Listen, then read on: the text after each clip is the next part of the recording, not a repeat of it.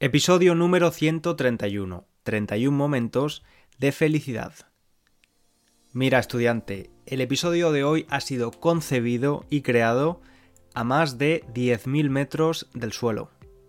Por si no lo sabes, yo no lo sabía y lo he buscado en Google, es la distancia mínima a la que tienen que volar los aviones.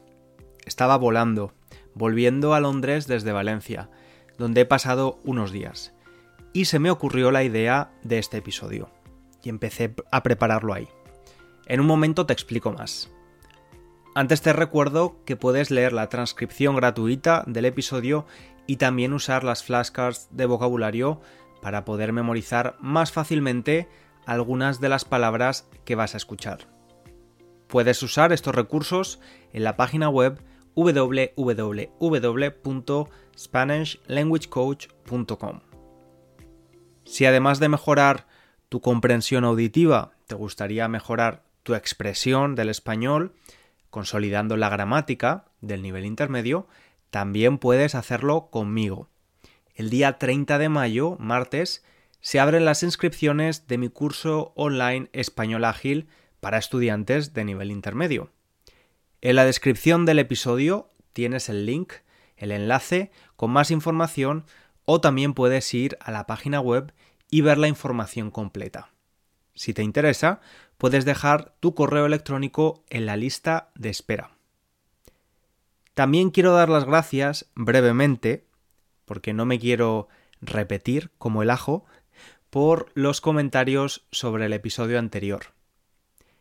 De verdad que me siento hiper privilegiado por el afecto, la sensibilidad y el respeto que recibo de las personas que me escuchan. Y sé que muchas veces en Internet eso no es lo común. Así que estoy infinitamente agradecido porque de verdad que la gente que me escucha es tremendamente maja. Ahora sí, despegamos. Llevo haciendo el podcast casi cuatro años y desde el principio he recibido recomendaciones de futuros temas de los que hablar. Muchas de estas recomendaciones se han convertido en episodios ya publicados y que probablemente hayas escuchado. Uno de los temas que me han pedido muchas veces, pero del que nunca he hablado, es de la felicidad. Un tema muy general, del que se pueden decir infinidad de cosas, pero al mismo tiempo tremendamente complejo. Si buscamos en el diccionario la palabra felicidad, nos da tres definiciones. La primera, estado de grata satisfacción espiritual y física. La segunda, persona, situación, objeto o conjunto de ellos que contribuyen a hacer feliz. Y la tercera, ausencia de inconvenientes o tropiezos. Un tropiezo es algo con lo que nos tropezamos. Si hay una piedra en la calle podemos tropezarnos y caernos. Pero el tropiezo también puede tener sentido figurado cuando hablamos de un error, una equivocación. Si analizamos la primera y segunda definición, creo que casi nadie podría ser feliz nunca de forma continua. Quiero decir, ¿Quién tiene una vida con satisfacción espiritual y física todo el tiempo? ¿Quién vive una vida sin inconvenientes o tropiezos? Nuestras vidas son complejas y prácticamente a diario tenemos que vivir con momentos de insatisfacción e inconvenientes. Esto no quiere decir, por otra parte, que la experiencia de vivir sea algo insatisfactorio. El hecho de estar aquí, vivir, es ya un regalo, pero no es perfecto. Hace tiempo leí en un libro que hablaba de la evolución que los humanos no estábamos hechos para ser felices, sino para sobrevivir. Puede parecer una afirmación bastante pesimista, pero yo no lo creo.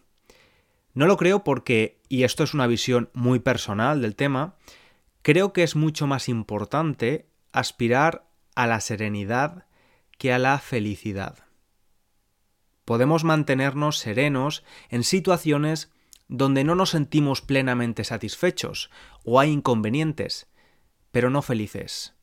la propia definición de la palabra felicidad lo impide. Como digo, es una visión muy personal que probablemente mucha gente no comparte, pero yo prefiero trabajar en mi serenidad a largo plazo que en mi felicidad. Y esto no quiere decir que reniegue, que diga no a la felicidad, pero no aspiro a tenerla 24/7, sentirme feliz todo el tiempo, porque creo que sería imposible. Y esto, de nuevo, no es incompatible con la alegría o el entusiasmo, para nada. Aspiro a la serenidad y también a disfrutar momentos puntuales de felicidad que la vida nos ofrece. Y esto está relacionado precisamente con la definición número 2 que nos da el diccionario. Te la recuerdo. Persona, situación, objeto o conjunto de ellos que contribuyen a hacer feliz. Es decir, que esta definición nos da la posibilidad de aceptar que a pesar de que un día podemos tener un día de mierda, un día muy malo, hay situaciones, personas o cosas que pueden alegrarnos el día, pueden darnos una pequeña ración de felicidad y dibujarnos una sonrisa en la cara. Como he dicho antes, los humanos estamos hechos para sobrevivir. Esa es una de nuestras principales misiones en la vida. Y es por eso que nos llaman mucho más la atención las noticias negativas. Necesitamos conocer qué pasa a nuestro alrededor, los posibles peligros y amenazas que nos rodean. Esa información es vital para sobrevivir, aunque a veces le demos demasiada importancia. Por ese sesgo negativo con el que estamos programados, por el que a veces vemos la vida con un filtro pesimista, en este episodio me gustaría hacer lo contrario. Vamos a pensar, centrarnos, en esos pequeños momentos que nos hacen sentir bien. Quiero compartir contigo mi lista de 31 cosas que me proporcionan un momento de felicidad, que me hacen sentir bien, me hacen sonreír. El número no tiene ningún significado, simplemente son las que se me han ocurrido, y ha sido 31. Y es muy probable que compartamos algunas de estas cosas, pero aún así te animo a crear tu propia lista y hacerlo en español para practicar. Voy a empezar la lista y la voy a agrupar en cinco temas diferentes que guardan algo en común. El primer tema es la comida. Número 1. Primer momento de felicidad tomarme el primer café de la mañana. Probablemente sea un poco adicto al café, pero esa sensación de tomarme un café tranquilamente, bien pronto por la mañana, ya sea en casa o en la cafetería, sin apenas ruidos y mientras leo un libro, me encanta. Número 2. Comer chocolate. Abrir la tableta de chocolate al 70% de cacao romper un cuadrado y comerlo poco a poco, hacer que se derrita en mi boca y disfrutar de su sabor. No sentirme mal por comer chocolate. Número 3. Encontrar en algún lugar una buena tarta vegana en algún restaurante o cafetería. Si puede ser una red velvet, tarta de zanahoria o tarta de chocolate, incluso mejor. Me alucina el dulce, soy muy goloso comerla y no sentirme mal. Puesto que este episodio fue concebido en un avión, el siguiente tema es precisamente ese, volar, estar en un avión. Número 4. Cuarto momento de felicidad. Estar en el avión sin wifi, incomunicados. Las aerolíneas de bajo coste con las que suelo viajar todavía no ofrecen internet a bordo, y espero sinceramente que nunca lo hagan usar esas dos horas de vuelo para leer o dormir.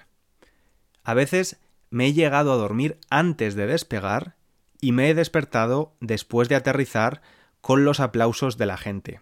Literalmente el vuelo se me pasa volando. Número 5. Viajar con personas que vuelan por primera vez, tanto niños como más mayores. Se hacen fotos antes de subir al avión, en el avión, y aplauden al final del vuelo cuando aterrizamos. Número 6. La perspectiva que te da el avión. Estar a 10.000 metros de distancia del suelo, lejos de darme miedo, me provoca mucha tranquilidad y me hace darme cuenta de lo poco importantes que somos, lo insignificante que somos cada uno de nosotros. Ese pensamiento me relaja profundamente. Número 7. La belleza de la naturaleza. En este viaje cruzamos ríos, el mar y los Pirineos. Pero también aprecio la belleza de la creación humana. Hemos cruzado Valencia y desde arriba ves las diferentes fases de la expansión de la ciudad y puedo ver también, de forma diminuta, alguno de mis edificios y monumentos favoritos. Número 8. Darte cuenta de que el ser humano es la leche, es fascinante. Estamos volando. 200 personas volando en una máquina gigante a miles de metros del suelo. Hace poco más de 100 años nadie se hubiera imaginado que podríamos hacerlo.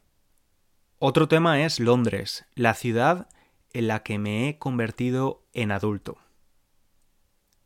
9. Noveno momento de felicidad. La libertad, sentirse libre. Nadie te conoce. Londres te enseña a ser como quieras ser. Número 10. El olor a lluvia. Número 11. Darle la mano a mi novio en la calle sin miedo o precaución por si hay alguien potencialmente peligroso. Número 12. Volver a casa por la noche y encontrarse con un zorro. Viven en la ciudad, pero solo aparecen por la noche, cuando todo el mundo duerme. Hacer contacto visual con uno de ellos al encontrártelo. Qué animal tan elegante y a la vez ligeramente amenazante. Número 13. Entrar a un vagón del metro de Londres y estar solo. Pasa poco, pero cuando pasa me siento en una película de miedo. Pero me gusta. Siempre hago una foto. 160 años de historia para mí solo. Número 14.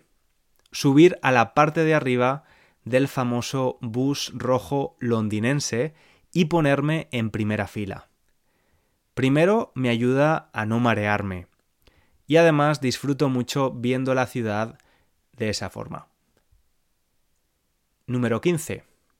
Cuando alguien que no habla español se esfuerza en pronunciar bien mi nombre, aunque a mí no me importe que me llamen Caesar. Número 16 cuando escucho una canción en inglés que hace años no podía entender y ahora soy capaz de entender lo que dicen las letras perfectamente. El penúltimo tema es la experiencia de ser humano, un tema muy general, lo sé. Número 17. Dormirme, quedarme frito mientras veo una película no hay mayor placer que dormirse en el sofá mientras ves una peli. Primero, resistir ese sueño profundo porque no quieres perderte lo que pasa en la película para acabar poco después rindiéndote en los brazos de Morfeo. Número 18. Bailar. El doctor Mario Alonso Puig dice que el baile es la mayor expresión de alegría y entusiasmo mover el cuerpo acompasado por la música y dejarse llevar, solo o acompañado. Número 19. Un orgasmo. Número 20. Dormir la siesta en España, especialmente en verano, en la playa o en la piscina. Ponerse debajo de una sombrilla, protegido del sol, después de comer y relajarte hasta quedarte dormido. Los ruidos de los niños jugando en el agua se entremezclan con tus sueños. Puedes sentir el olor de tu piel a crema protectora para el sol y el cloro o la sal del mar. Me encantaba dormir la siesta así cuando era un niño. Número 21. Que un recuerdo te haga sonreír. Número 22. Mearse de la risa. Literalmente. Reírse tanto que se te escape un poquito de pis. Número 23. No tomarse en serio. Sacar el niño que tienes dentro de vez en cuando, aunque seas más viejo que Matusalén. El último tema es los otros, las otras personas que nos rodean, conocidas o desconocidas. Número 24. Que un bebé se te quede mirando fijamente y se ría. Número 25. Que me den un abrazo de más de 3 segundos. Número 26. Cuando me doy cuenta de que Vicente, mi padrastro, y otras personas que ya no están en nuestro mundo, continúan en realidad muy presentes cuando las recordamos, decimos cosas que ellos solían decir, cocinamos sus recetas, escuchamos sus canciones favoritas o usamos su ropa. Número 27. Que alguien desconocido me hable. En la parada del autobús o en la cafetería. Yo no suelo entablar conversación con nadie desconocido porque me da vergüenza y no quiero que piensen nada raro de mí, pero me gusta que otros lo hagan conmigo. Número 28. Mis charlas con Lidia. Lidia es una excelente profesora de español y ha estado trabajando conmigo en el último año. Hablamos todas las semanas por videollamada. Y además de ser una muy buena profesional, tenemos muchas cosas en común. Y después de haber trabajado tantos años solo, me alegra poder tener de nuevo a una compañera. Número 29. Ver en alguien a quien quiero serenidad, entusiasmo o alegría. Número 30. Encontrar a alguien que te escuche, pero que te escuche de verdad y no se limite a esperar a que pares de hablar para decirte lo que quiere decir. Número 31. Que alguien me diga que le acompaño al trabajo cada mañana, o en su paseo con el perro, o mientras está haciendo deporte, y lo hace escuchando mi voz, escuchando alguno de mis podcasts. Ya hemos acabado, estudiante. Te animo a compartir en la página web, en la página de este episodio, tu propia lista en la sección de comentarios, en español, claro. O si no te apetece compartirlo, hacerlo tú en una hoja de papel. Yo me despido deseándote un muy buen fin de semana. Nos escuchamos en el próximo episodio. Un abrazo grande.